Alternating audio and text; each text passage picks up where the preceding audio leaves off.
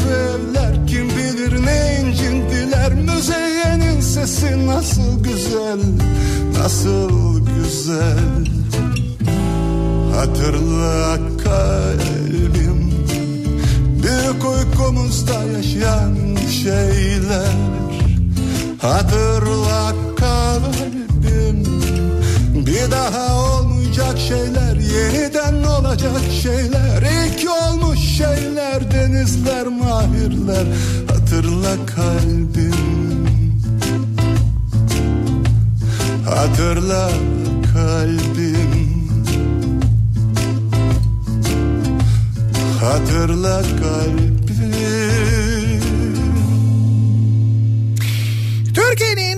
kafa radyosundan, kafa radyodan hepinize günaydın. Yeni günün sabahındayız. Günlerden perşembe. Yağmurda sırılsıklam ıslanmış evsiz Tarih 14 Kasım 7 6 dakika geçiyor saat. Yine karanlık, yine puslu bir İstanbul sabahından ama düne göre daha serin bir İstanbul sabahından sesleniyoruz. Türkiye'nin ve dünyanın dört bir yanına. Sırılsıklam ıslanmış evsiz barksız yalnız. Bir sokak kedisiydim buldun beni. Kalbinde bir yer açtın Sıcak temiz yalansız. Hoş gelmesem de hoş buldun beni Sussak biraz uzansam dinlense başım göğsünde. Gelene kadar çok yordular beni. Gerçekten hayal gibi burada olmak şimdi senle.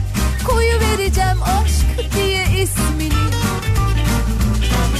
Güzel gözlüm bebek yüzlüm kahramanım benim. Yemin ederim çok seveceğim seni Yatıştırdın, yakıştırdın kalbine kalbimi. Yemin ederim çok seveceğim seni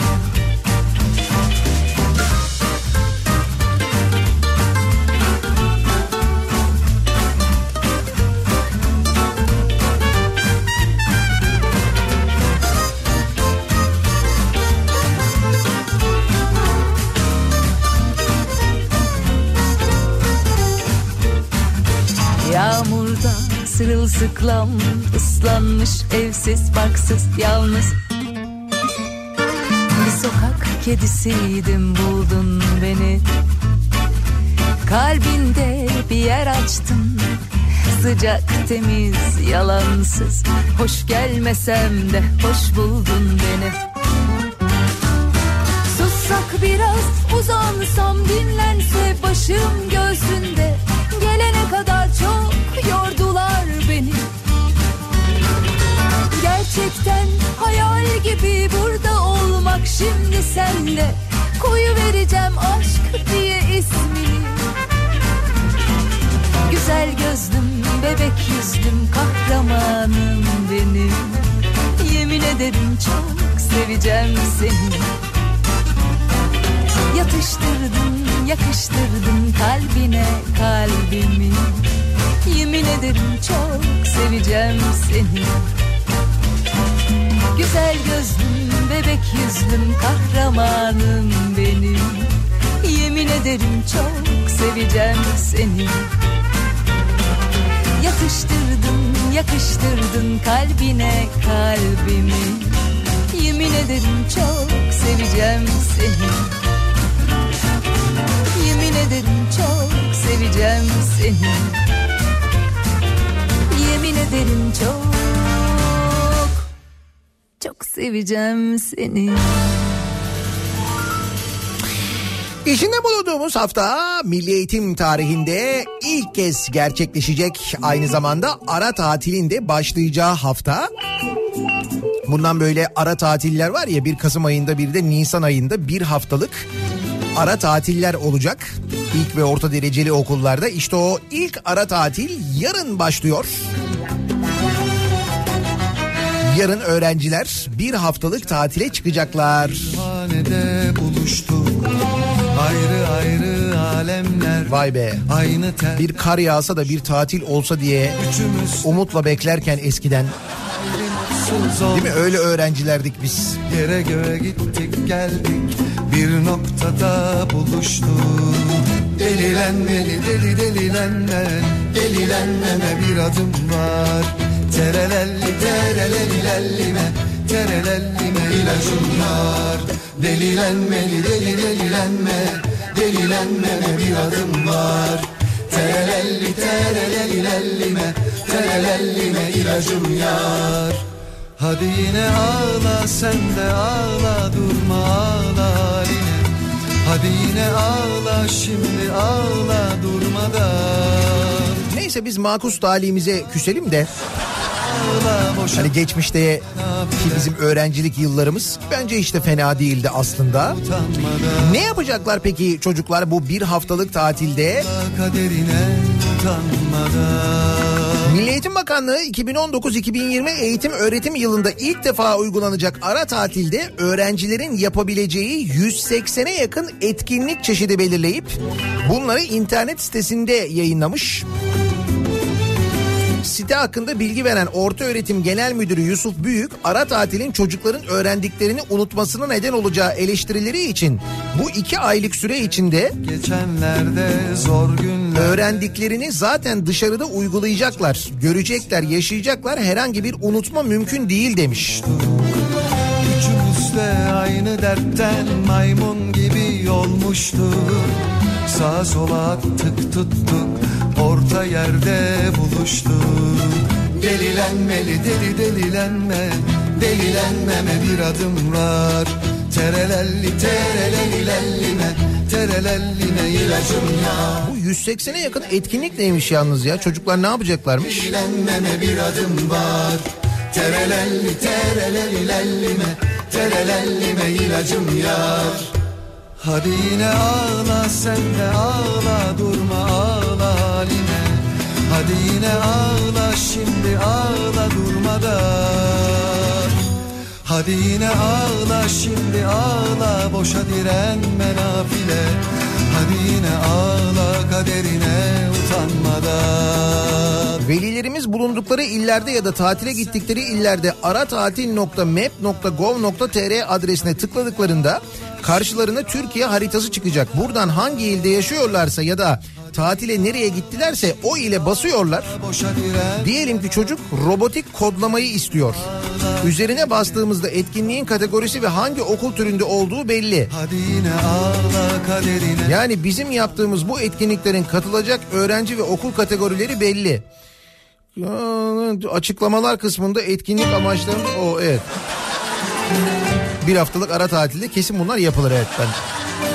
Şimdi tabi burada bu bir haftalık ara tatille ilgili şöyle bir durum var. Anneler babalar eğer çalışıyorlarsa şimdi onlar ne yapacaklar? Hadi sömestr tatilinde neyse böyle bir izin alınıyordu bir şey yapılıyordu falan ama bu ara tatillerde o nasıl olacak? Ben de çocuktum Cebimde misketlerim Çalışan anne ve babaların etkinliklere nasıl katılacağı ya da çocuklara kimin bakacağı yönündeki bir soruya yaz tatillerinde ve ara tatillerde çalışan anne babalar nasıl bir formül buluyorlarsa burada da mutlaka bulacaklar. Büyük anne, büyük baba, dede, nine formül bu. Bu 5 günlük süre içerisinde öğrencilerimize zaman ayırabilirler. Çalışan anne babalar çocuklarıyla birkaç gün nitelikli vakit geçirmek adına vakit ayırabilirler. Çocuklarını bir gün iş yerlerine de götürebilirler yanıtını vermiş. Heh, bak bu olur işte. Artık kafam tıklım tıklım Bu önümüzdeki hafta çocuğu iş yerine götürün. Beraber sizinle gelsin. O okuldayken sizin ne yaptığınızı görsün. Değil mi? Evladım sen şu arkadaki koltuğa otur. Tamam kemerlerini iyice bağla. Kule kalkış izni istiyoruz. Öyle ya şimdi anne ya da baba pilotsa ne olacak? Ne oldu? İş yerine götürdük çocuğu. Oğlum korkma yüksekten ne var 10 bin metre.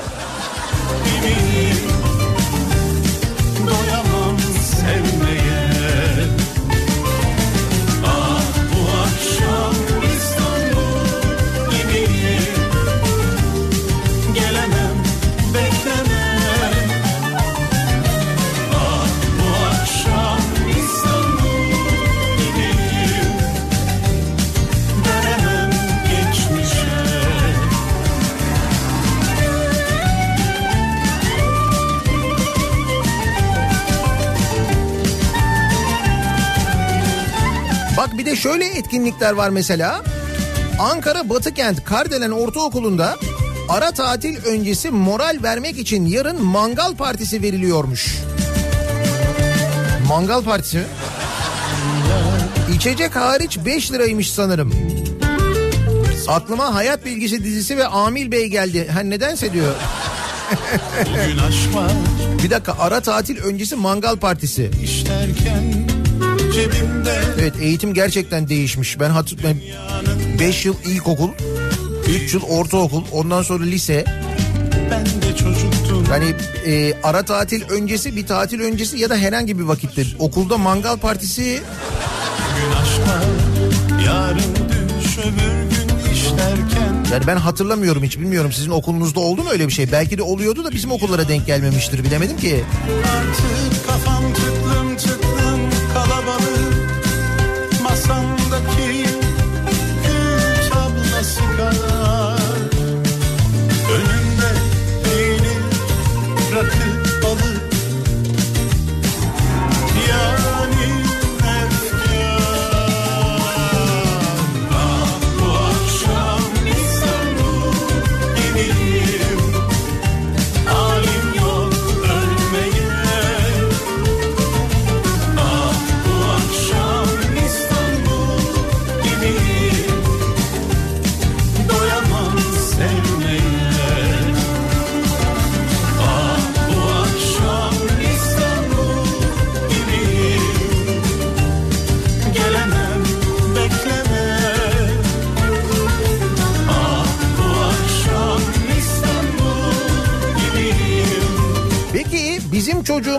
yani bizim çocuğu iş yerine götüreceğiz tamam da diyor Münevver.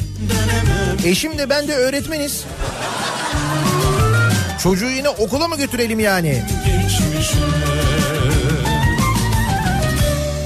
Şimdi bu ara tatilde en azından bir gün çocuğu okula götürmek ya da işte okula diyorum yani iş yerine götürmek. Burada öğretmenseniz tabii o zaman okul oluyor o iş yeri.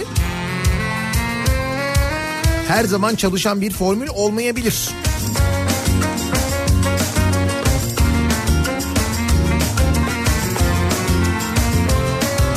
Haftaya okullar tatil. Tatilde dedesini özlediği için İstanbul'a gideceğim diye heyecanlanan kızım az önceki haberden sonra baba dedemi çok özledim ama İstanbul'a gitmeyelim hava çok kirliymiş dedi.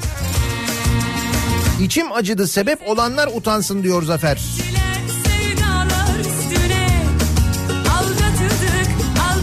Ya çocukları görüyorsunuz değil mi? Sizden benden hatta neydi kendisi? aldatıldık, Orta Öğretim Genel Müdüründen. Hepsinden daha duyarlı, hepsinden daha düşünceliler. Kimimiz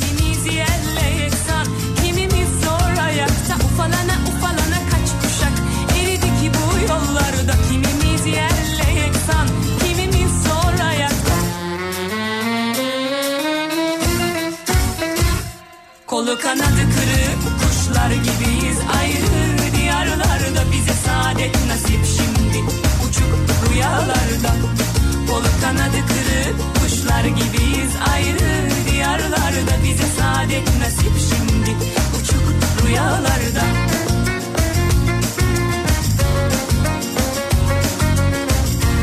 Şimdi bizim eşimle anne babamız yok. Burada değiller, gelemiyorlar. Onu ne yapacağız? Öyle birer ay iznimiz de yok, izinlerimiz yok. Madem böyle bir uygulamaya gidiliyor. İki ara tatil var Şubat hariç anne ya da babaya idari izin zorunlu olsun en azından. Ha bir de böyle bir şey var değil mi? İzin alamıyorsun mesela iş yerinden. Yok öyle bir ebeveyn mesela işte böyle dede gibi, nine gibi çocuğu bırakabileceğin, emanet edebileceğin ne olacak? Aldatıldık, aldatıldık. Bizim iş yeri kurumsal, kurumsal iş yerine çocuk getirmek çok zor oluyor diyen var mesela. Bazı iş yerlerine müsaade edilmiyormuş zaten.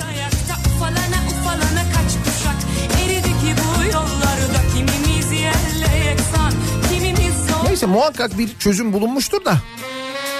Dur bakalım ne olacak ben çok merak ediyorum nasıl geçecek önümüzdeki hafta. Kuşlar gibiyiz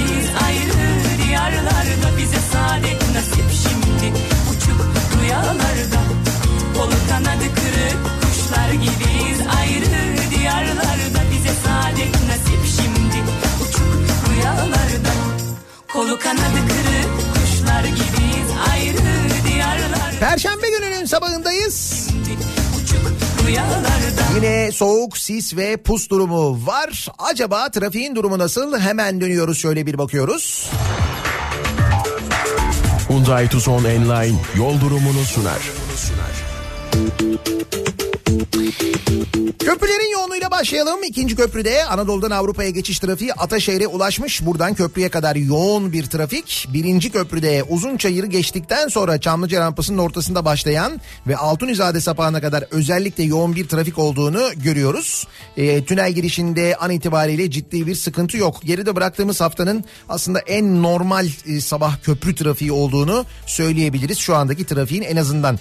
Avrupa yakasında Tem'de Bahçeşehir trafiği yine başlamış. Altınşehir'e kadar bu yoğunluk sürüyor. Devamında hareketlenen trafik İstoç önünde bir miktar yoğun ama asıl yoğunluk Akşemsettin Viyadüğü'nden sonra başlıyor ki bu geriye doğru giderek artmaya başlamış vaziyette. Maslak yönünde yaşanan yoğunluk Seyrantepe çıkışına kadar bu yoğunluğun sürdüğünü görüyoruz. Bu arada Seyrantepe Maslak yönünde yan yolda meydana gelen bir kaza var. Bu kaza sebebiyle normalden daha erken yoğunlaşmış vaziyette o bölgedeki trafik onu da söyleyelim. Seyrantepe Maslak yönünde sağ şeritte yan yolda meydana gelen bir kaza var. Ee, bunun yanında E5'in trafiğinde ise Beylikdüzü rampası inişiyle birlikte başlayıp Küçükçekmece'ye kadar devam eden yoğunluk başlamış. Bu noktadan sonra hareketlenen trafik Şirinevler civarında bir miktar yoğun devamında şimdilik akıcı bir trafik var. E5'te sahil yolu gayet açık. Başka bir kaza bilgisi başka bir kaza haberi de yok. İstanbul'dan ve diğer büyük şehirlerden elimize ulaşan sevgili dinleyiciler. Bir ara verelim. Reklamların ardından yeniden buradayız.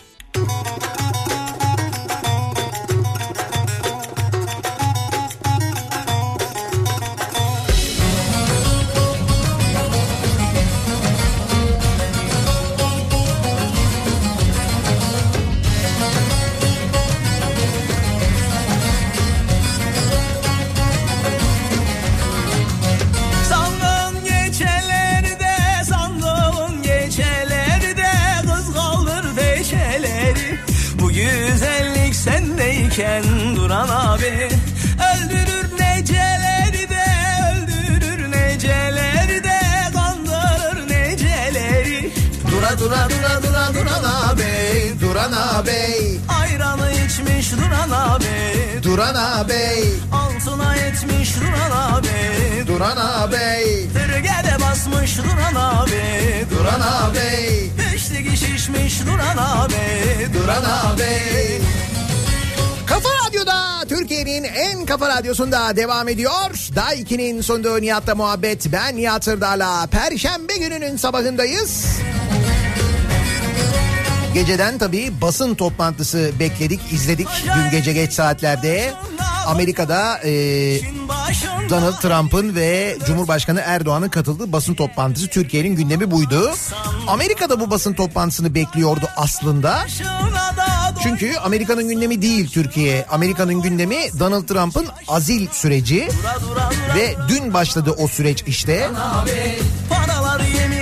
Halka açık yapılan e, toplantılardaki yorumları ve bunlarla ilgili görüşlerini merak ediyorlardı. E, Donald Trump'ın o yüzden gazeteciler çok yoğun ilgi gösterdiler o toplantıya. Amerikalı gazeteciler zaten ilk onu sordular, o soruyu sordular. Ben de o basın toplantısını izlerken, Donald Trump'ı izlerken sürekli e, bu şarkıyı mırıldanıyordum da fonda aklımda.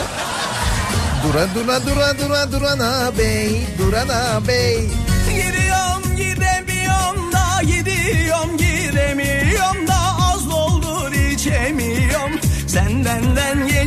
Ama Durana bey.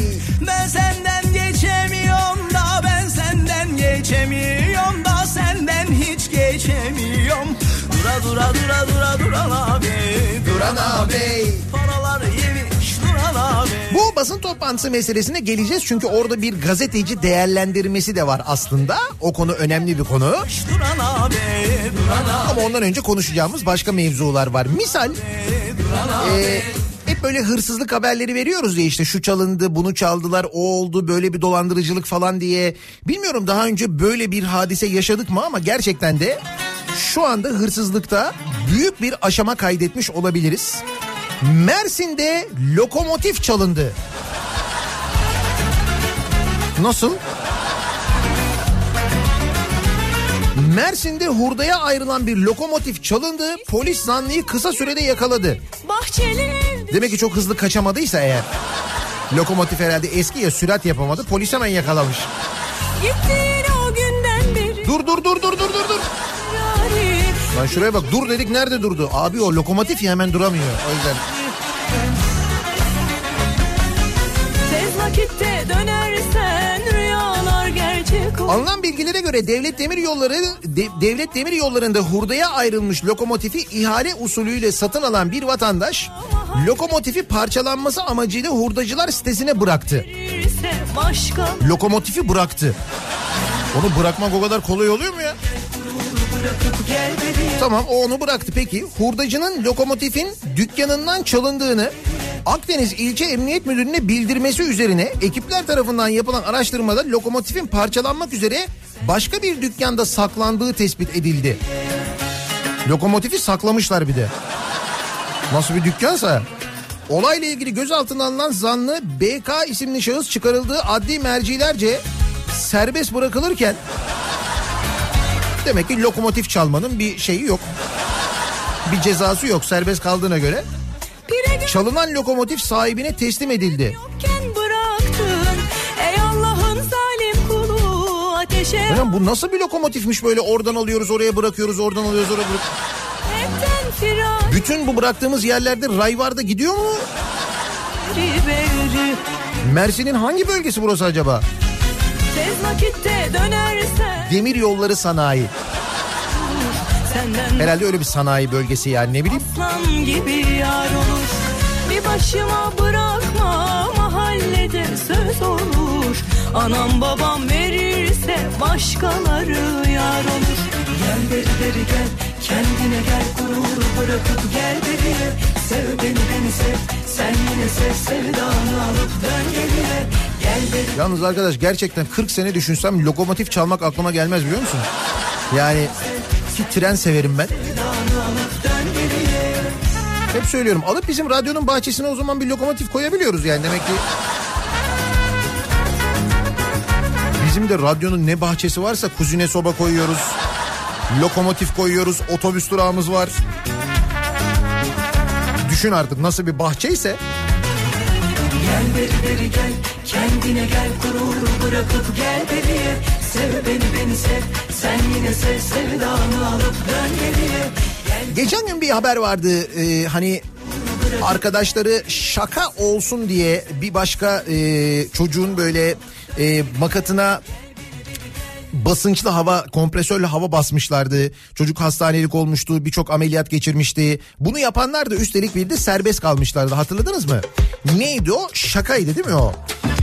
Yani bu şaka konusu e, gerçekten de Türkiye'de izanı olmayan bir konu. Yani bir sınırı yok meselenin. O şakanın sınırının neresi olduğunu tam olarak bilmiyoruz. Bir başkasını rahatsız eder mi? Aynı şakayı bana yapsalar ne olur? O konuda hiç böyle bir empati geliştirme durumumuz da yok zaten. Yoksa böyle işte e, yolda gördüğü arkadaşının üzerine araba sürmek. Onlar geleneksel şakalarımız zaten de. İşte böyle özellikle huylandığını ya da işte tiki olduğunu bildiğimiz insanı gelip sürekli böyle ne haber falan diye dürtmek. Ya bunlar böyle hep yapılan şeyler de. İşin gerçekten işte buradan başlayarak sonra suyu o kadar çok çıkıyor ki iş arkadaşları engelli genci şaka yapıyoruz diye streç filme sarıp dövdü, taciz etti. Şimdi bunu nereden öğreniyoruz biliyor musunuz? Bir de bunu çekiyorlar. Ya bunun videosunu da böyle cep telefonuyla çekmişler. İzmir'de yüzde 50 engelli olduğu öğrenilen AH iş arkadaşları tarafından iş arkadaşları tarafından streç filmle sarıldıktan sonra dövüldü. Bu kişiler AH'nin üzerine su döküp cinsel tacizde bulunurken başka bir çalışan yaşananları telefonla kaydetti. Arkadaşlarına şaka yaptıklarını söyleyen 3 kişi 4 ay tutuklu kaldıktan sonra tahliye edildi.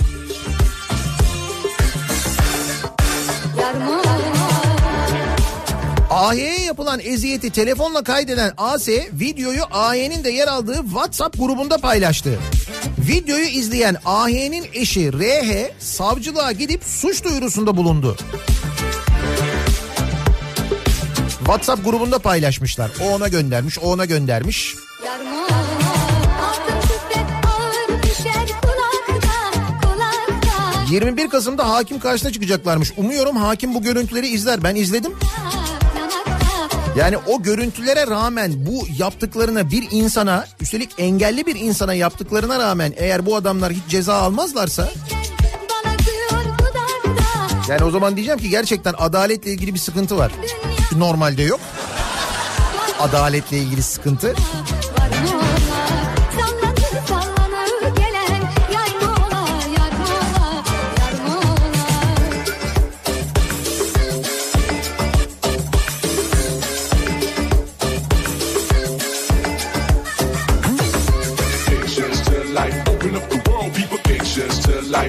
Ankara'dan bir haber vardı Ee, hatırladınız mı? Ee, zannediyorum bundan böyle bir, bir ay kadar önceydi. Ankara'da yeni mahallede e, alkol satan bir iş yerine bir müşteri geliyor. Ee, işte böyle bira almak istediğini söylüyor. O arada işte tezgahtaki arkadaş biraları hazırlıyor. Ondan sonra aa diyor arabada bir şey unuttum diyor. Gidiyor orada çantasını bırakıyor. O çantada meğer bomba varmış, patlayıcı varmış. Bomba patlıyor. Şükür kimseye bir şey olmuyor ama böyle bir haber vardı. Hatırladınız mı? Bakın o haberin sonrasında ne çıkıyor ortaya? Bakın Ankara'dan bahsediyorum. Türkiye'nin başkentinde Ankara'da yeni mahallede neler oluyormuş meğerse. Jandarma Genel Komutanlığı Ankara'nın Yeni Mahalle ilçesinde bir markete el yapımı patlayıcıyla düzenlenen saldırıyı araştıran özel ekibin IŞİD üyesi 9 şüpheliyi silah ve el yapımı patlayıcılarla birlikte yakaladığını açıkladı. Türkiye'nin başkentinde Ankara'da Yeni Mahalle'de içki satan iş yerine, alkol satan iş yerine bir yani alkol satan iş yerine işte büfe yani bira satılıyor. Buraya IŞİD'liler bombayla saldırı düzenliyorlar. Ankara diyorum bak.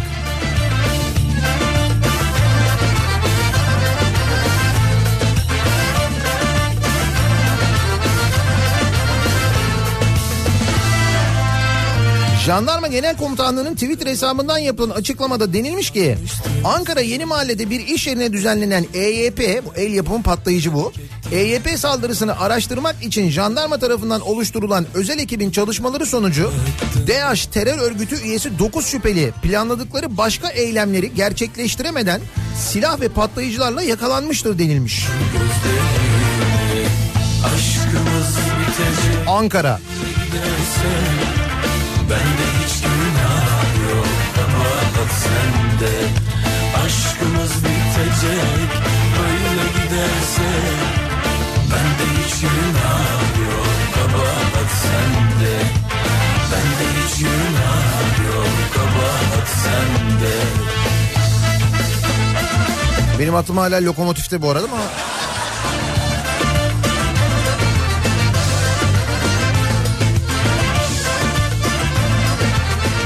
Üsküdar Belediye Başkanı kaçak bina yaptığı iddiasıyla yargılanacak. Belediye Başkanı. O nasıl bir şeymiş? Üsküdar Belediye Başkanı Hilmi Türkmen, Yavuz Türk Mahallesi'nde bulunan bir arsayı işgal edip kaçak bina yaptığı iddiasıyla yargılanacak. Faruk Kıyım'ın Yavuz Türk Mahallesi'nde bulunan 638 metrekarelik arsasına SS Kayıkent Yapı Konut Kooperatifi ve Rastkent Yapı Konut Kooperatifleri tarafından kaçak ve ruhsatsız bina yapıldı. Adamın arsası var 638 metrekare. Buraya kaçak ruhsatsız bina yapılıyor. Bina dedi de bu arada bildiğin site yapmışlar yani. Kimse de sormamış mı? Siz buraya bina yapıyorsunuz, siz buraya site yapıyorsunuz. Burası sizin mi? Bunun tapusu nerede? Ya da bu inşaat mesela ruhsatlı mı falan hiç. Üsküdar'da oluyor bir de bu yani. Bunun üzerine kıyım kaçak bina yapılmasına izin veren Üsküdar Belediyesi hakkında suç duyurusunda bulunarak yargılanmasını istedi. Mahkeme belediye başkanının yargılanmasına izin vermedi. Bunun üzerine kıyım Danıştay'a başvurdu. Danıştay'a yapılan başvuru üzerine Hilmi Türkmen, Üsküdar Belediye Başkanı, Teknik Başkan Yardımcısı Abdullah Ayaz ve Yapı Kontrol Müdürü Duran Kurnaz ile yardımcıları hakkında Danıştay soruşturma izni verdi. Savcılığın soruşturma dosyasını hazırladığını ve Türkmen'in önümüzdeki günlerde mahkeme karşısına çıkacağını söyleyen arsanın sahibi babasının 40 yıl boyunca bu arsa için mücadele ettiğini söyleyerek bu ülke sınırları içinde bulunan tapu hiçbir işe yaramıyor mu, geçersiz mi diye sormak istiyorum. 3 yıldır mücadele ediyorum, sadece hakkımı istiyorum demiş. Üsküdar Belediye Başkanı Hilmi Türkmen'in 2018 yılında İçişleri Bakanlığı Teftiş Kurulu'nun kararının ardından kendisini yanına çağırdığını anlatan arsanın sahibi 2019 yılbaşına kadar ben bu işi halledeceğim diyerek söz verdi. Bu sözü yerine getirmedi. Bunalıma girip intihar girişiminde bulundum. Köprüye çıktım. Namus ve şeref sözü verdi. Aylar geçti. Hala sözünü tutmadı. İçişleri Bakanlığı'nın kararı neden hala uygulanmıyor? Sadece benim olan hakkımı istiyorum dedi. Üsküdar'da neler oluyormuş ya? Gerçi biz Üsküdar'da neler oluyormuş dedik. Ankara'da neler oluyormuş? Burnumuzun dibinde neler yaşanıyor görüyorsunuz değil mi? Bana düştü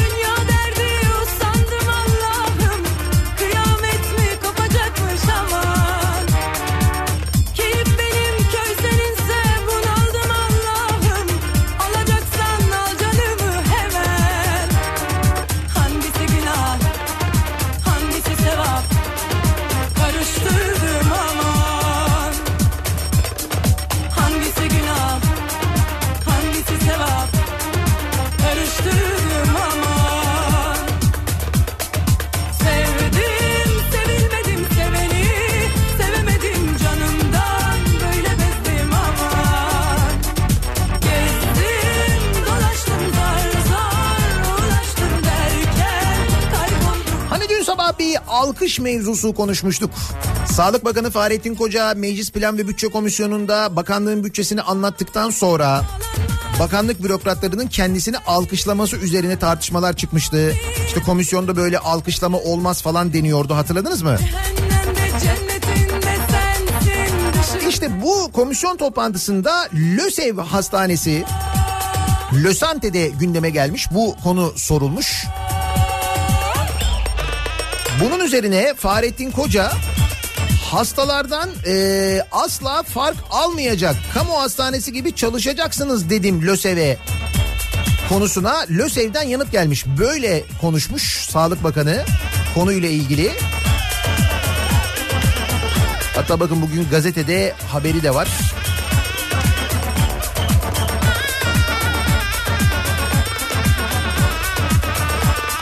Sağlık Bakanlığı ve LÖSEV arasında devam eden ruhsat tartışması meclise taşındı. Sağlık Bakanı'nın hastalardan para alıyorlar değerlendirmesine LÖSEV hastane sahibi bakan göndermesiyle karşılık verdi. Hastalardan para alıyorlar demiş. Ee, Sağlık Bakanı'nın sahibi olduğu hastanelerde para almıyorlar değil mi? Bu arada siz mesela Medipol'e gittiğinizde para alıyorlar mı sizden? Şimdi Sağlık Bakanı böyle dediğine göre almıyorlar herhalde yani. Ha konuyla ilgili LÖSEV bir açıklama yapmış. Denilmiş ki e, LÖSEV 20 yıldır tek bir lösemili çocuk hastadan tek bir kuruş para ya da fark almamıştır. Bırakın para almayı tüm çocuklara maddi, gıda, giysi, kırtasiye gibi yardımlar yaparak onlara hayata bağlamıştır. Özel bazı hastane ve üniversitelerinde sahibi olan Sayın Koca'ya gerekli yanıtlar bu çözümsüzlüğün gerçek mağduru ve tarafı olan lösemili aileler tarafından verileceğine inanıyoruz ifadeleri kullanılmış. Şimdi lösemili çocuklar bugüne kadar binlerce çocuk o hastanede tedavi edildi. Mutlaka o çocukların ailelerinin açıklamaları olacaktır. Bu arada gerçekten de konuyla ilgili açıklama yapan Sağlık Bakanı'nın işte ücret, e, para, sağlık hizmeti falan diye konuşurken bir yandan da aynı zamanda özel hastaneler zinciri sahibi olması ne kadar ironik değil mi?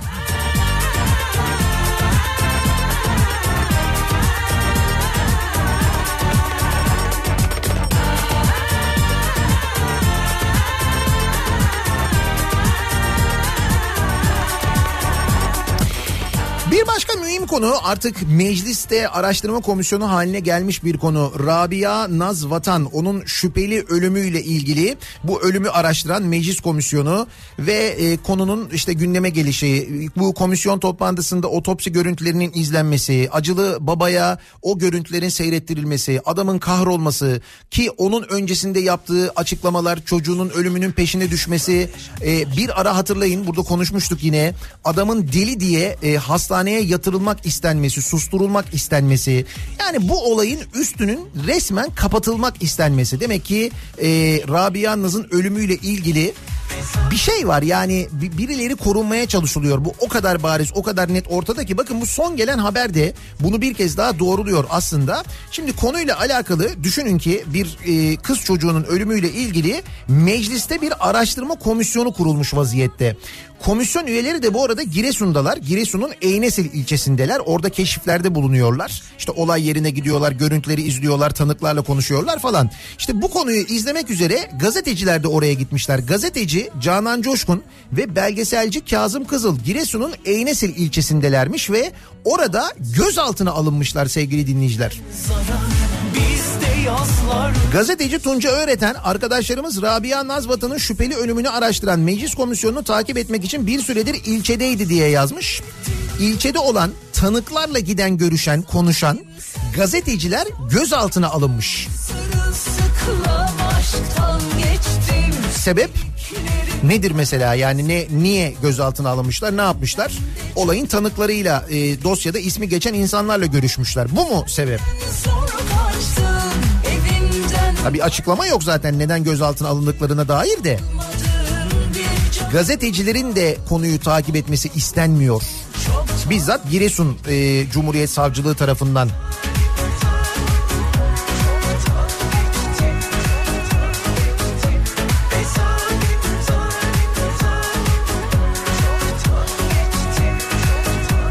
Adalet konuşuyorduk demin değil mi? Bir de hava kirliliği konuşuyorduk az önce. İstanbul'da havanın ne kadar kirli olduğu ile ilgili raporlar yayınlanıyor. Tabii bu konunun da çok konuşulması istenmiyor. Ama mevzu sadece İstanbul, sadece büyük şehirler değil. 13 termik santral bulundukları yerlerde havayı kirletiyor, insanları zehirliyor. Ee, çalıştıkları yerde kanser oranının inanılmaz artmasına sebep oluyor ve bu santrallerin havayı kirletmeye devam etmesi için meclisten izin çıktı çıkacak. Mecliste geçen yasama yılında bütün partilerin ortak kararıyla gündemden çıkarılan ve bir daha gelmemesi konusunda anlaşmaya varılan bak bütün partilerin anlaşmaya vardığı termik santrallere havayı kirletmelerine imkan veren düzenleme şirketlerin baskısıyla tekrar torba yasaya girdi. Meclis Plan ve Bütçe Komisyonu'nda kabul edilen dijital hizmet vergisini düzenleyen yasaya bak bu arada yasa dijital hizmet vergisini düzenleyen yasa ona bu yasayı ekliyorlar bu maddeyi ekliyorlar. Konuyla alakası yok. Termik santrallerin havayı kirletmelerine olanak sağlayan bir ekleme. Söz konusu düzenlemenin mecliste Şubat 2019 tarihinde 5 partinin uzlaşmasıyla genel kurul gündeminden çıkarılan ve bir daha getirilmemesi konusunda anlaşmaya varılan düzenleme olduğu ortaya çıkmış. CHP'li Özgür Özel 13 termik santrale dördüncü kez havayı kirletme izni verilmesini öngören düzenlemenin meclisteki 5 siyasi partinin iradesine karşın yeniden gündeme gelmesine tepki göstermiş. Demiş ki bu kudretli şirketler sarayda kimleri ikna ettilerse milletvekillerinden güçlü, grup başkan vekillerinin imzalarından güçlü olacaklar ki iki buçuk yıllık uzatma almışlar. Kimin bu santraller peki? İki buçuk yıl daha biz böyle zehirlemeye, çevreyi kirletmeye, insanları öldürmeye devam edelim diyen santraller. Çelikler Holding, Ciner Enerji, Konya Şeker Enerji, Limak Enerji, İçtaş Enerji, Bereket Enerji gibi sermaye gruplarına ait şirketler. Korkumdan mı arzumdan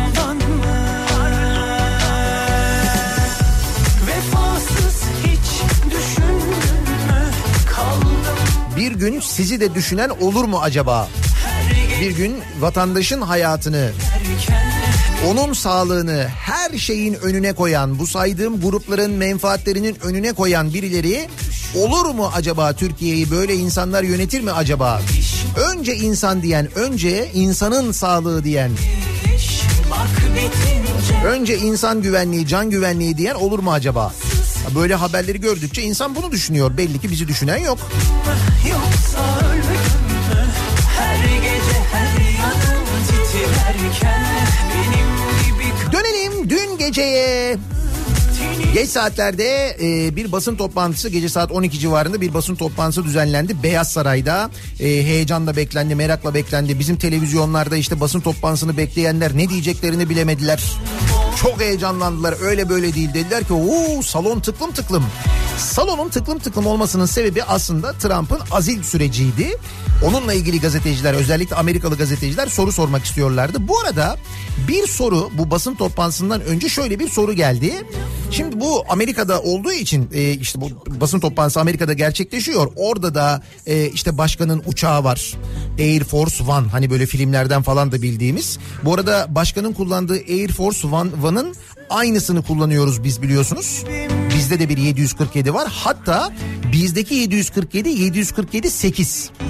Yani Amerika başkanında daha 747 8 yok. Bizimki daha üst model. Büyük ezdik öyle böyle değil yani. Bir kere onu söyleyeyim bak. İndiğimizde Washington'a büyük havamız olmuştur kesin. Düşün Amerika başkanında olmayan uçak var bizde ya. Daha ne?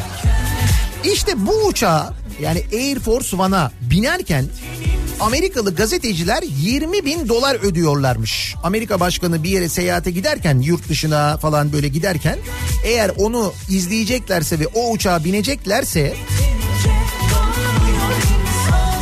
20 bin dolar ödüyorlarmış kişi başı.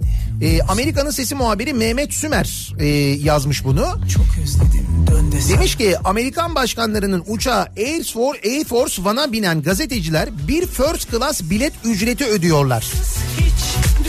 Yani her seyahat için kişi başı yaklaşık 20 bin dolar e, bu ücret demiş. Ve sormuş demiş ki peki demiş Cumhurbaşkanının uçağıyla seyahat eden basın mensupları ne kadar ödüyorlar acaba? Bak bunu ben de merak ettim mesela. O uçakla seyahat eden gazeteciler acaba ne ödüyorlar? Ya bir şey ödüyorlar mı? Ödeniyorsa ne kadar ödeniyor acaba? Güzel soru. Soru demişken dünkü basın toplantısında şöyle bir şey oluyor. Şimdi eee, ben gazete pencereden okuyayım hatta size. Amerika Başkanı Donald Trump Beyaz Saray'daki görüşmelerin ardından Cumhurbaşkanı ile birlikte gerçekleştirdikleri basın toplantısında soruları almaya başlıyor. Amerikalı gazeteciler önce soru soruyorlar. Amerikalı gazeteciler eee, Amerika'nın gündemini soruyorlar işte bu azil sürecini soruyorlar. Sonra diyor ki Trump şimdi diyor Türk basın mensuplarından soru alalım diyor. Ama Türkiye'den diyor sadece dost canlısı gazetecilerden soru alınacak diyor. Dost canlısı. Güzel e, cümle aslında dost canlısı değil mi? Friendly diyor.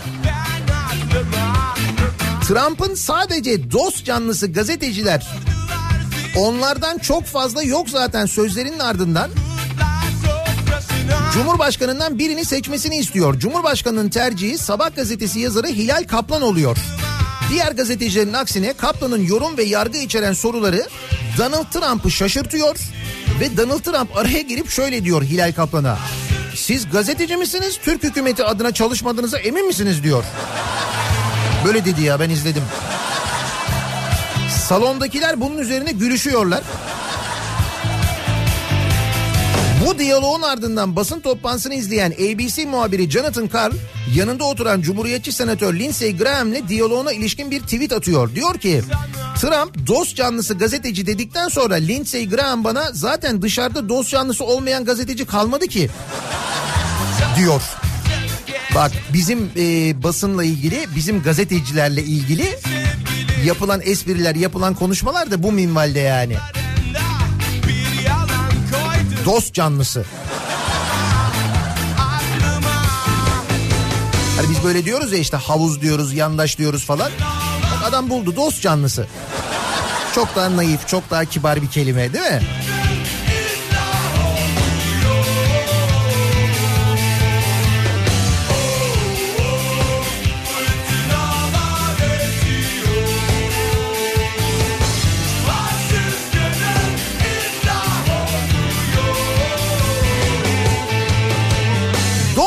Canlısı da başta olmak üzere gazetecinin makbulüyle ilgili konuşalım biz de o zaman bu sabah.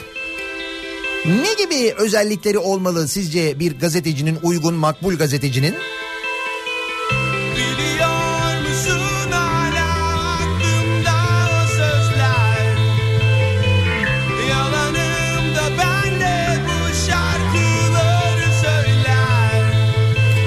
Gazeteci dediğin bu sabahın konusunun başlığı olsun mu? Sosyal medya üzerinden yazabilirsiniz. ben ben mesela Mesela birinci özellik dost canlısı olacak onu anladık. Öğrendik onu. Gazeteci dediğin nasıl olmalı? Gazeteci dediğin ne yapmalı acaba diye soruyoruz. Sosyal medya üzerinden yazabilirsiniz. Twitter'da böyle bir konu başlığımız, bir tabelamız, bir hashtagimiz an itibariyle mevcut. Gazeteci dediğin başlığıyla yazıp gönderebilirsiniz mesajlarınızı. nihatetnihatsırdar.com elektronik posta adresimiz. Bir de WhatsApp hattımız var 0532 172 52 32. 0532 172 kafa buradan da yazabilirsiniz. Gazeteci dediğin bu sabahın konusunun başlığı. Dost canlısı mesajlar bekliyoruz dinleyicilerimizden.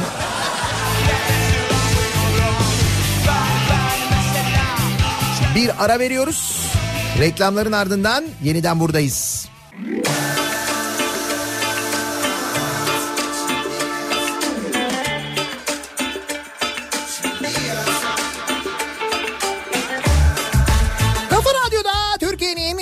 Kafa radyosunda devam ediyor. Daiki'nin sonunda Nihat'la muhabbet. Ben Nihat Sırdar'la. Perşembe gününün sabahındayız. Gazeteci dediğin bu sabahın konusunun başlığı. Neden? Dünkü Amerika'da Be- Beyaz Saray'daki basın toplantısında soru soracak Türk gazetecilerin dost canlısı olmasını istedi Donald Trump. Sonra soru soran e, Sabah gazetesi yazarı Hilal Kaplan'a Donald Trump şöyle dedi. Bak dost canlısı olmasını istemesine rağmen dedi ki Siz dedi gazeteci olduğunuza emin misiniz dedi ya. Türk hükümeti için mi çalışıyorsunuz dedi.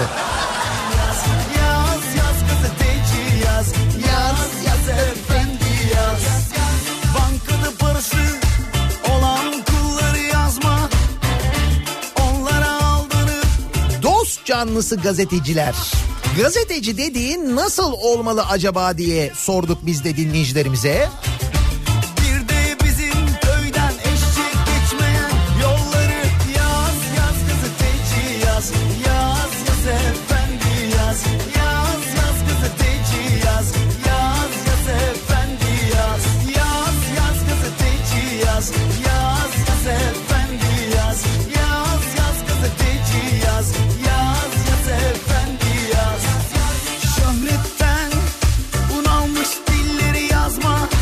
Gazeteci dediğin tarafsız olacak. Ama gözüne at gözlüğü taktıktan sonra tarafsız olacak. Yoksa başına bir iş gelir falan yazık olmasın gazetecilere.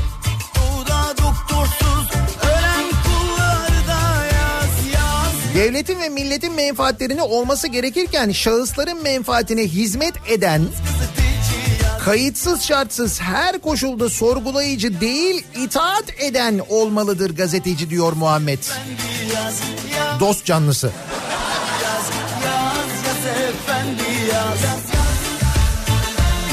Gazeteci dediğin cesur, mert, net, kalemini kiraya vermeyen olmalı. Yalan haber yapmamalı. Kabataş gibi mesela yalan haberlerden, ayıplı haberlerden uzak durmalı. Yo uzak durmadığın gibi gayet de güzel hayatına devam edebiliyorsun o haberi yaptıktan sonra mesela. Bir mahsuru da olmuyor yani.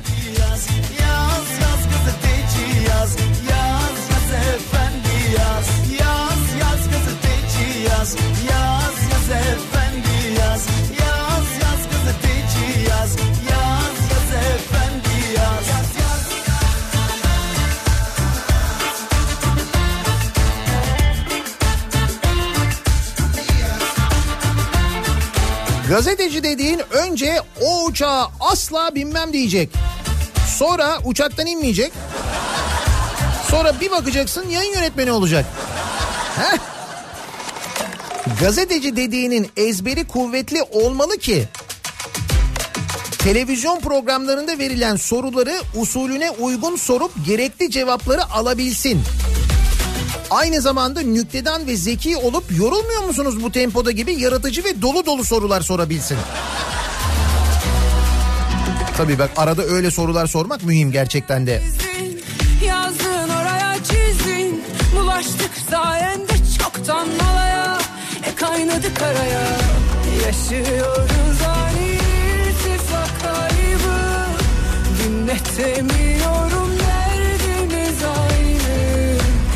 Kurtlar geziniyor etrafımda Kendime geliyorum huzurunda Yandık yanıyoruz kimse Gazeteci dediğin yandaş olmalı. Yok yandaş değil dost canlısı. Yeni ki yeni tanımımız bu. Dost canlısı.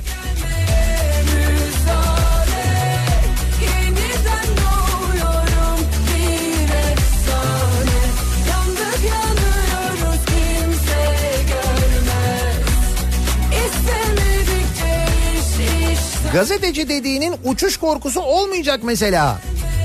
Tabii her yere gidebilecek doğru.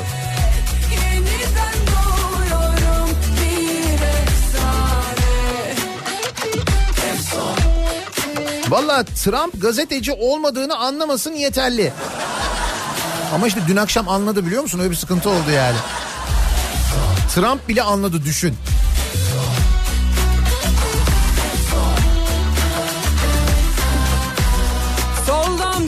Gazeteci dediğin istikrarlı biçimde tüm hükümetlerin destekçisi olmalı. Misal Mehmet Barlas demiş mesela Kemal göndermiş. O da bir tercih tabii. Sürekli iktidarın yanında olmak değil mi? tehlike anı Kurtlar geziniyor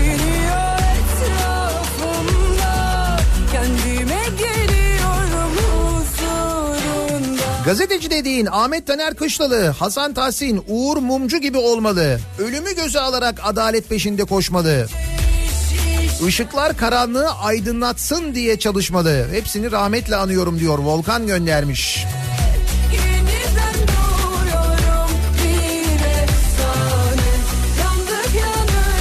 Gazeteci dediğin patronunun paltosunu tutmaz. Patronuna kafa tutar. Halkın gerçekleri öğrenmesine yardımcı olur.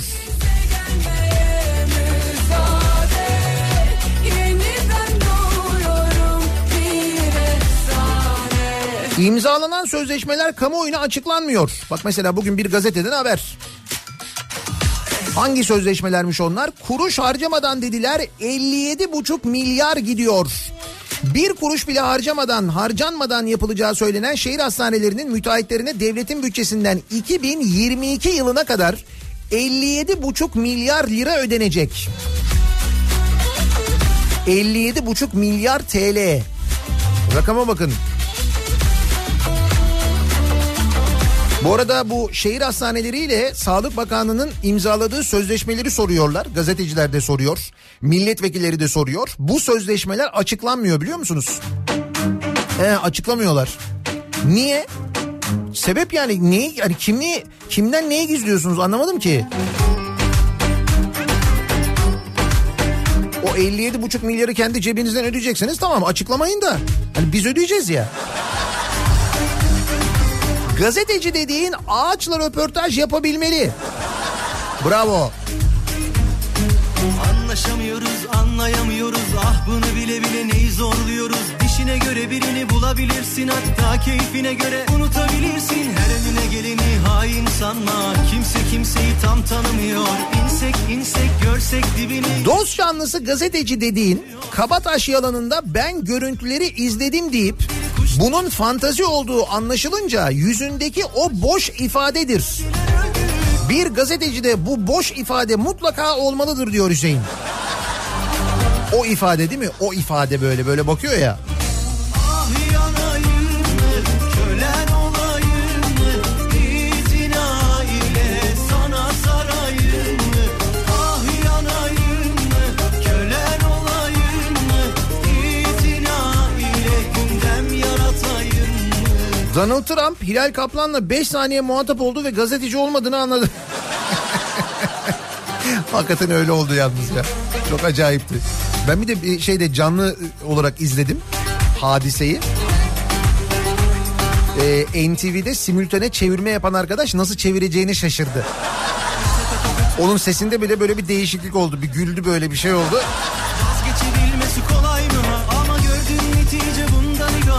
Nişan aldık tam kalbe isabet bundan böyle Can havliyle devam edene Gazeteci dediğin cevval olacak diyor Servet. Gerekirse ağaçla röportaj yapacak. Gerekirse sigara arası vermiş maç muhabbeti yapan Almanlara şunlara bakın eli cebinde küstah diyecek. Hatırladınız mı? Hani Almanya ile bir kriz vardı. Bu Almanlara gidiyordu böyle yapıyor. Bakın eli cebinde benle konuşmuyor. Küstah konuşsana. Türkçe konuşuyor bu arada. Adam Alman anlamıyor.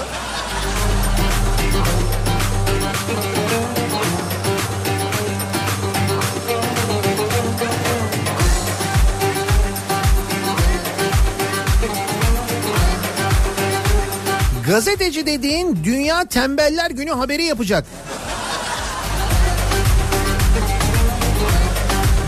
Ya. Efendim bugün Dünya Tembeller Günü. Nereden çıktı bu? Ee, nereden çıktı bu? Bilmem. UNESCO.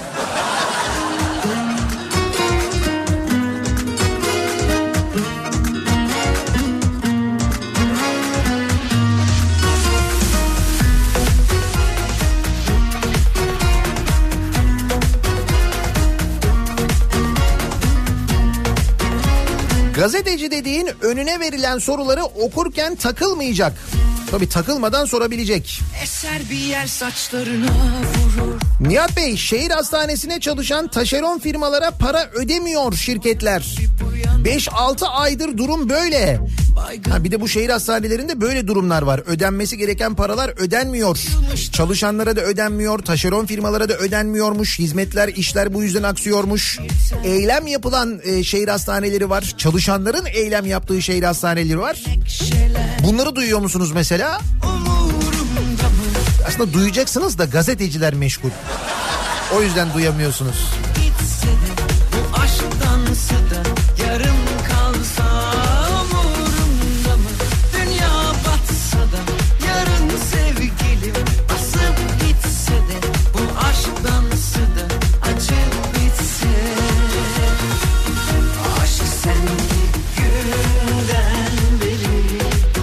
Gazeteci dediğin siyasetçinin performansını gülerek sorgulamalı.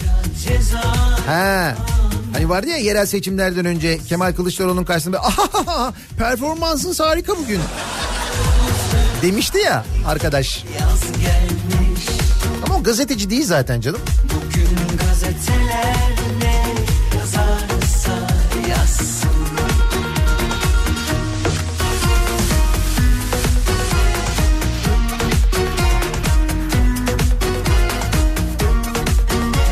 Gazeteci dediğin alçıdan olacak ki rahatlıkla istenilen şekli alabilsin. O alçı da bir yerden sonra donuyor. Donduktan sonra şekil de veremiyorsun ya. Öyle değil o. güneş yetmemiş bir de ay çarpmış Biri durdursun şu dönen deli evleri Hepsi şaşmış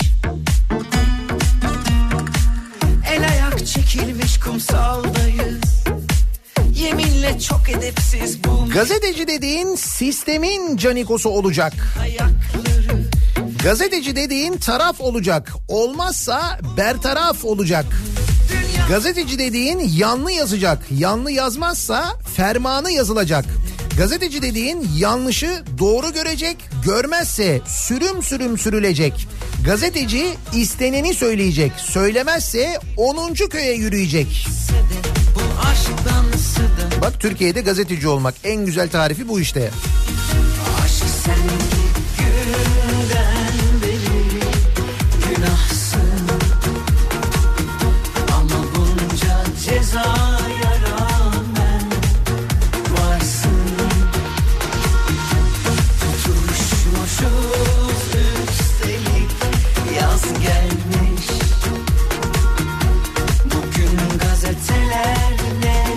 Gazeteci dediğin eğitiminin bir döneminde hapishane şartlarına uyum dersi alacak. İletişim fakültelerinde acaba bununla ilgili bir ön hazırlık veriliyor mu? Öyle bir ders var mı acaba? Bence olmalı.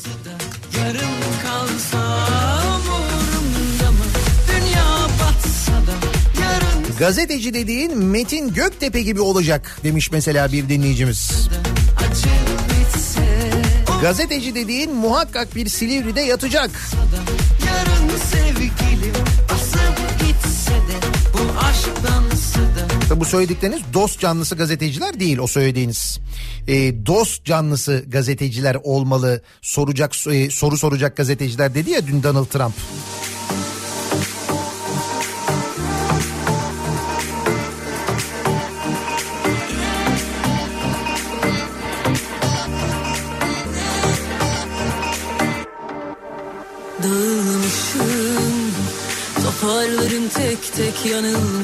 Gazeteci dediğin cesur olmalı. Canlı yayında ülkenin anasını ağlattım be diyebilmeli. Yok onu canlı yayında değil. Canlı yayında başka soruyor. O canlı yayın olmadığında so- söylüyor onu. O soru sorunca da yani onu söyleyince de ne olduğunu biliyoruz. Göğsümüzden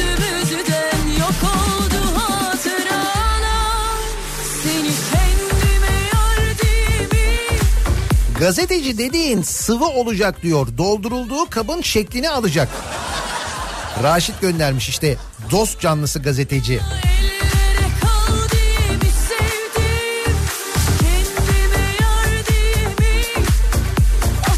Gazeteci dediğin dost canlısı olmaz. Dost canlısı olan olsa olsa kasteci olur. K ile kasteci.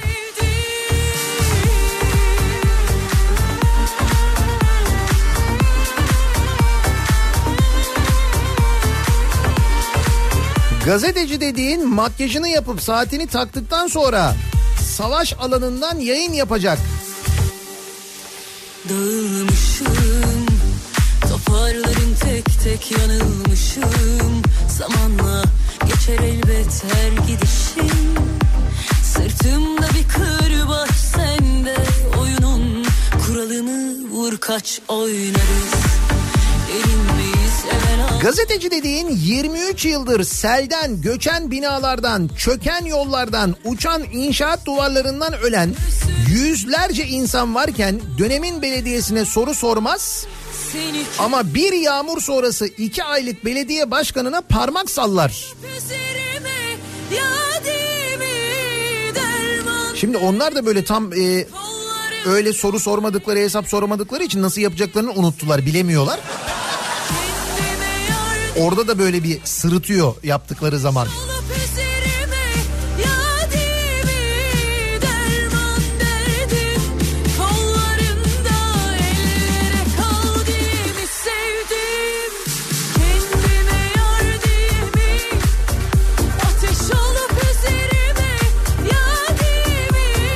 Gazeteci dediğin Suriye'den harekat alanından yayın yapıyorum derken TRT kameralarına yakalanmayacak.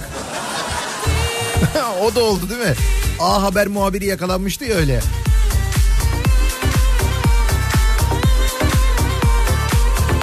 Gazeteci dediğin Mithat Bereket gibi olacak. Namlu karşısında korkmadan dik duracak. Mithat Bereket'in o görüntüsü çok paylaşılmıştı. O dönem işte bu e, Barış Pınarı Harekatı alanından böyle görüntü veren, fotoğraf veren e, gazeteciler, tırnak içinde gazeteciler, dost canlısı gazeteciler diyelim. Öyle olmaz harekat alanından, savaş alanından yayın böyle olur diye Mithat Bereket'in görüntüleri paylaşılmıştı. İzlediniz mi bilmiyorum. Başına vurur Ekstra bir şey yap bak neler olur Tutma içinde kalp duyurulur Ekstra Gazeteci dediğin penguenlerden yumurtalardan sürekli bilgi verebilendir diyor Ali. Gazeteci dediğin penguenleri takip edecek tabii. O önemli.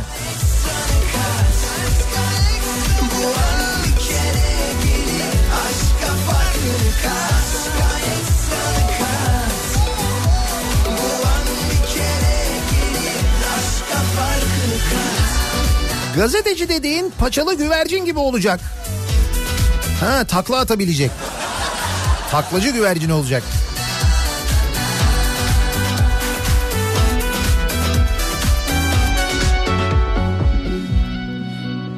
Gazeteci dediğin 180 derece döner başlıklı olmalı diyor mesela. Şenay göndermiş.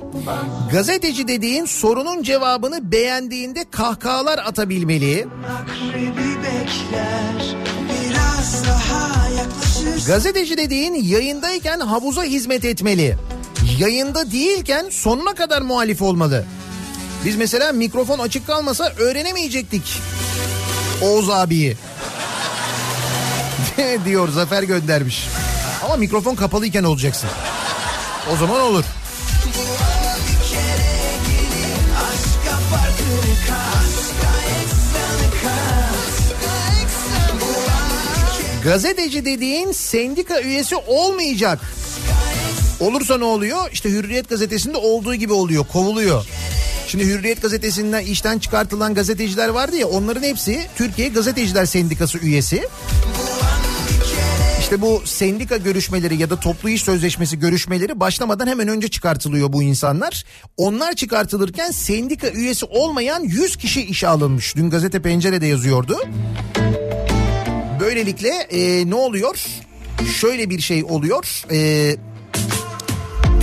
toplu e, sözleşme öncesinde sendikalı olmayan gazeteci sayısı arttırılıyor. Sendika tehlikesi, toplu sözleşme tehlikesi böylelikle bertaraf edilmiş oluyor.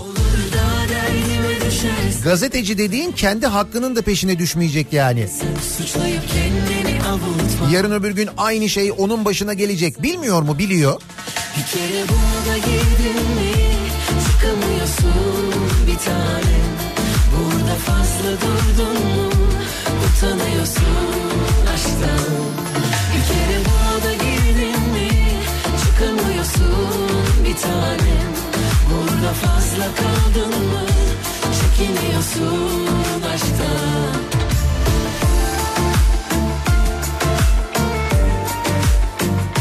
Valla mevcut medyada gazeteci dediğin nefes alsın yeter. diyor Atacan göndermiş. Yeter ki isteneni sorsun değil mi?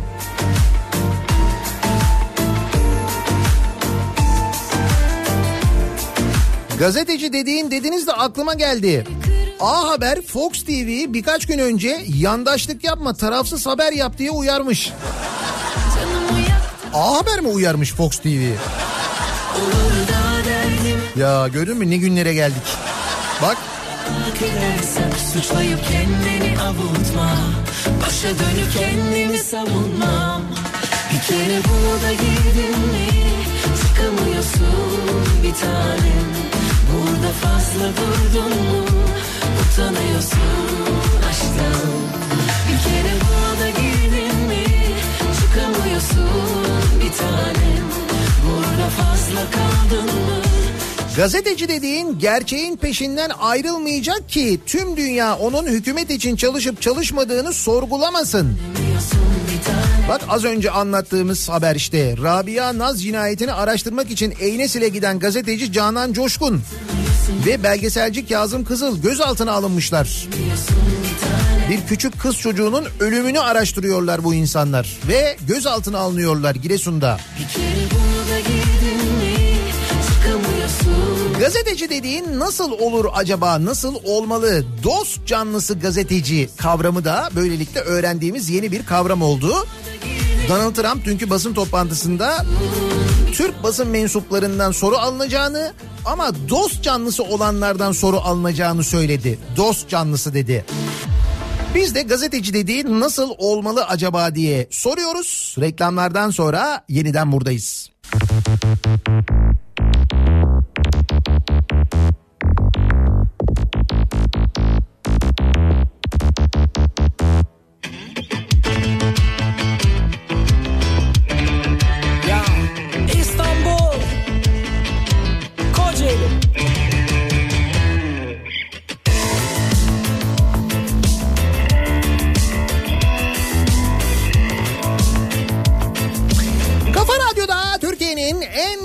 Radyosunda devam ediyor. Day 2'nin sunduğu Nihat'la muhabbet. Ben Nihat Sırdar'la. Perşembe gününün sabahındayız. Tarih 14 Kasım. Gazeteci dediğin bu sabahın konusunun başlığı. Dün Amerika'da Beyaz Saray'da gerçekleşen basın toplantısı ve bu basın toplantısında Trump'ın Türk gazetecilere söz vermeden önce sadece dost canlısı gazeteciler soracaklar demesi. Bunun üzerine sabah yazarı Hilal Kaplan'a soru sorma hakkının verilmesi. O soruyu sorduktan sonra Donald Trump'ın gülerek siz gazeteci olduğunuza emin misiniz? Türk hükümeti için mi çalışıyorsunuz demesi. İster istemez gazeteci nasıl olmalı sorusunu akla getiriyor. Ya çektim şarabı sevdim güzeli böylesi hiç görülmedi kafası geldi ama kaldı beni derdimi dinlemeni çok istedim Gazeteci dediğin bu durumu haber yapmalı. Bu nasıl bir şeydir anlamıyorum. Lösante Hastanesi'ne ruhsat verilmemesiyle ilgili ve bu konuyla ilgili Sağlık Bakanı'nın mecliste Plan Bütçe Komisyonu'nda yaptığı konuşma. Sevgilim LÖSEV'in hastanesi ile ilgili böyle kafa karıştırmaya yönelik açıklamaları. Buna e, LÖSEV'in verdiği yanıt. Değil mi? Bir gazeteci gitse, Lösante'yi bir gezse, anlatsa, oradan yayın yapılsa, ne bileyim ben televizyonda işte muhabirler gitseler.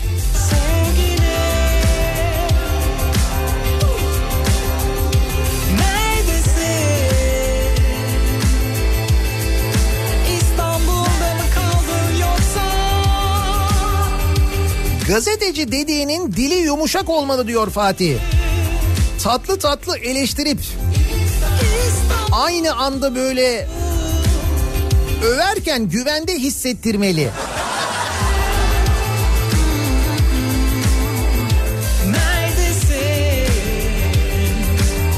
Gazeteci dediğin durakta otobüs beklemez. Kim gelirse onun otobüsüne biner. Kaç kez aşınadım bu yolları Seni görebilmek, sevebilmek için Bekledim kaç kere o treni Yetişebilmek için sana O hizmette yaptın sevgilimi O İstanbul'da mı kaldı yoksa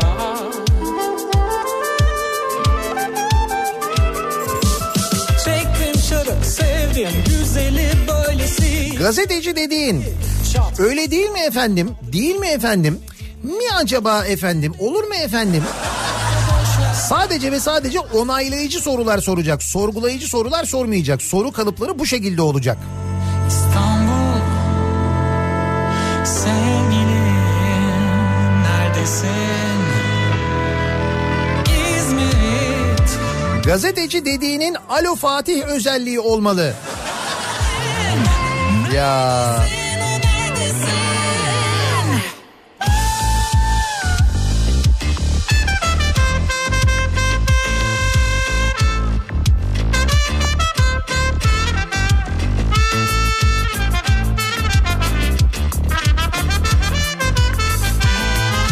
gazeteci dediğin uzun gagası ve geniş boğazlı kesesiyle Pelikanus familyasından olacak. Sadece böyle olması yeterli olur zaten.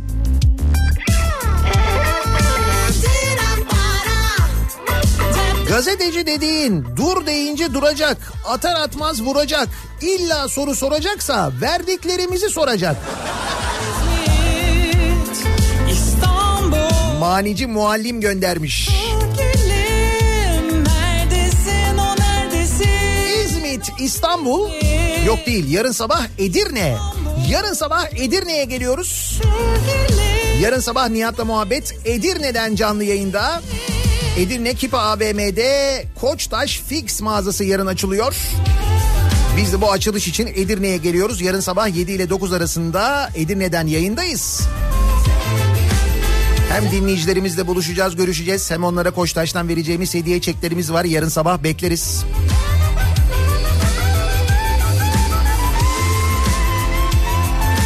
Kahvaltıda tava ciğer şey olur değil mi ya? Çok ağır olur yani. Neyse artık kaçta açılıyorsa onu bekleyeceğiz mecbur yapacak bir şey yok.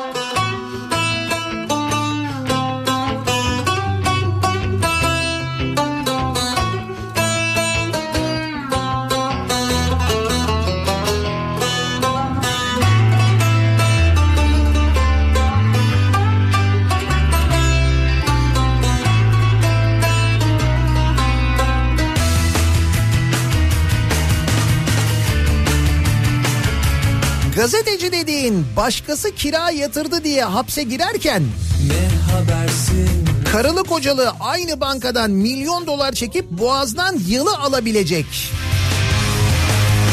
Ya değil mi? Oldun köle oldun Kurşun geçirmez cam oldun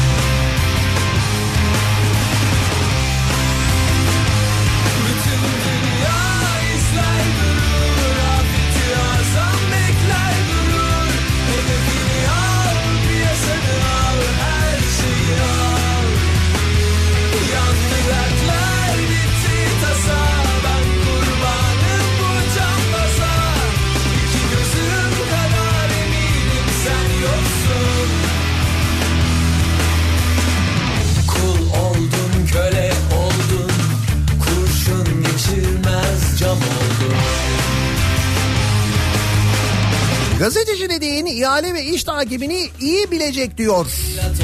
Kemal göndermiş.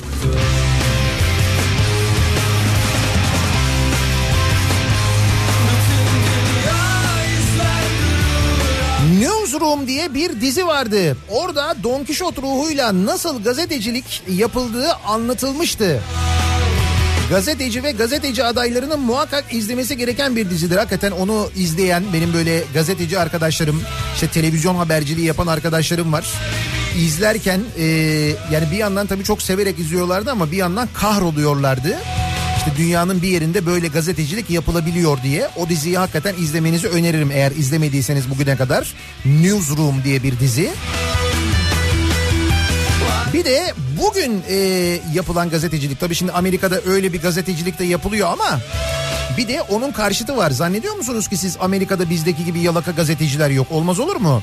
Onun için de şöyle bir dizi izleyebilirsiniz. Loudest Voice diye bir dizi var. Bu Fox News kanalının nasıl kurulduğunu, onu kuran adamın hikayesini anlatan Roger Ellis diye bir adamın hikayesini anlatan bir e, dizi. Russell Crowe oynuyor. inanılmaz oynuyor zaten. Onu da mutlaka bulun izleyin. Loudest Voice. Bütün dünya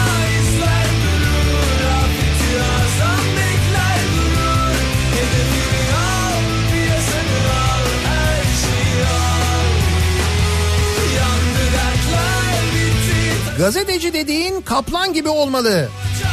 Elin Trump'ı bile iki dakikada ne olduğunu anlamalı. Hakikaten ya Donald Trump 30 saniyede çözdü. Ne iki dakikası canım? Dedim bir 10 10 şey yaptı cümle kurdu. Bir anda anladı adam yani. Dedi ki siz dedi gazeteci olduğunuzu emin misiniz dedi ya.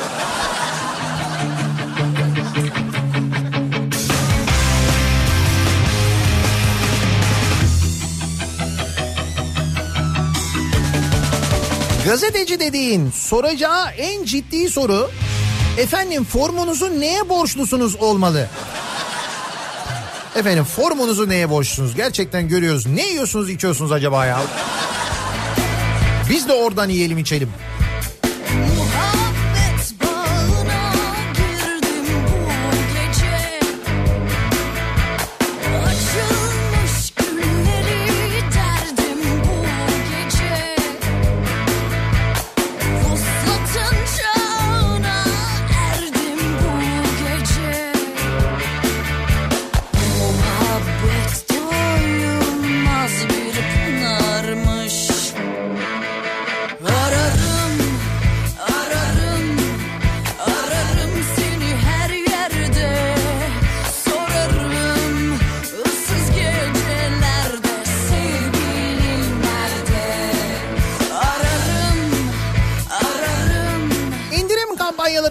Bahsediyoruz. Bütçemizi mümkün olduğunca indirimlerle rahatlatmaya çalışıyoruz. İndirimleri kovalıyoruz. İşte bir indirim daha. Otomobil almayayım da otomobil kiralayayım diye düşünenler için DRD Filo kiralamanın hem gönlünüze hem de bütçenize uygun araç kiralama modeli var. Eko Paket. Şimdi Kasım ayında bir kampanyası var devam ediyor. Kasım ayına özel dizel otomatik Nissan Qashqai'yi kiralayabiliyorsunuz mesela. Black Edition hem de. İşte dizel otomatik Nissan Qashqai'yi aylık 4175 liradan başlayan fiyatlarla kiralayabiliyorsunuz. Ayrıca bu programı dinleyenlere yani Nihat'la muhabbet dinleyicilerine de özel %10 indirim var. Bu fiyat üzerinden bir de %10 indirim kazanıyorsunuz. İndirimden yararlanmak için drd.com.tr web sitesindeki forma kampanya kodu bölümüne Nihat'la muhabbet yazmanız yeterli. Ya da ararsanız eğer DLD filo kiralamayı 0850 911 1724'ten müşteri temsilcisine Nihat'la muhabbet dinleyicisiyim demeniz de yeterli. Böyle bir Kasım ayı kampanyası var.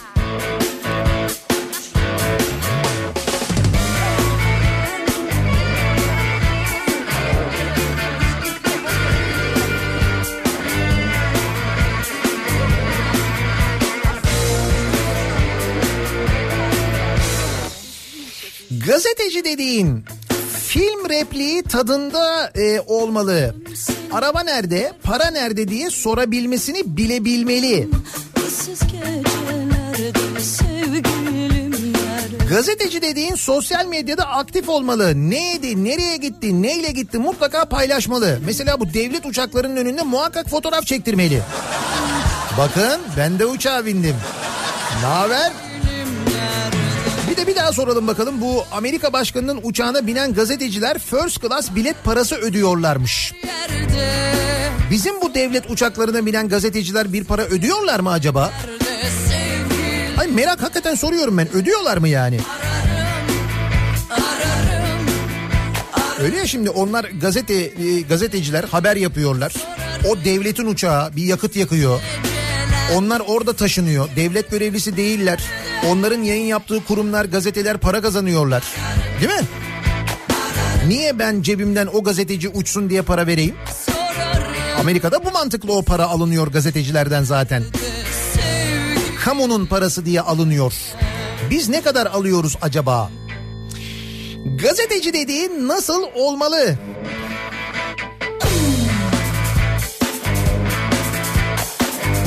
Soruyoruz bu sabah dinleyicilerimize. Reklamlardan sonra yeniden buradayız.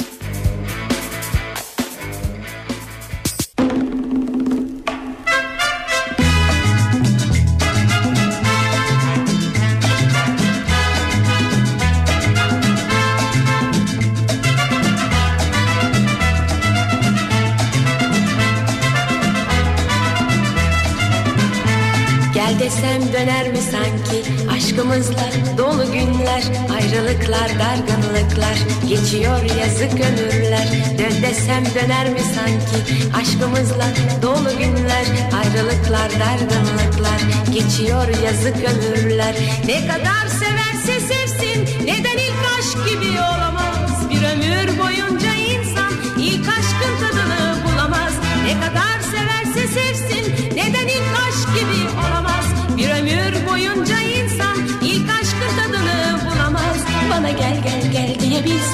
sana aşkımı anlatabilsem yine maziye maziye dönsem senin aşkına hiç doyum olmaz bana gel diye gel diyebilsem sana aşkımı anlatabilsem yine maziye maziye dönsem senin aşkına hiç doyum olmaz la la Kafa Radyo'da Türkiye'nin en kafa radyosunda devam ediyor. Daha 2'nin sonunda Nihat'la muhabbet. Perşembe gününün sabahındayız. Gazeteci dediğin nasıl olmalı? Dost canlısı olmalı. Donald Trump dün öyle dedi. seneler boyunca sürdü Dost canlısı Türk gazetecilere soru sorma hakkı tanındı.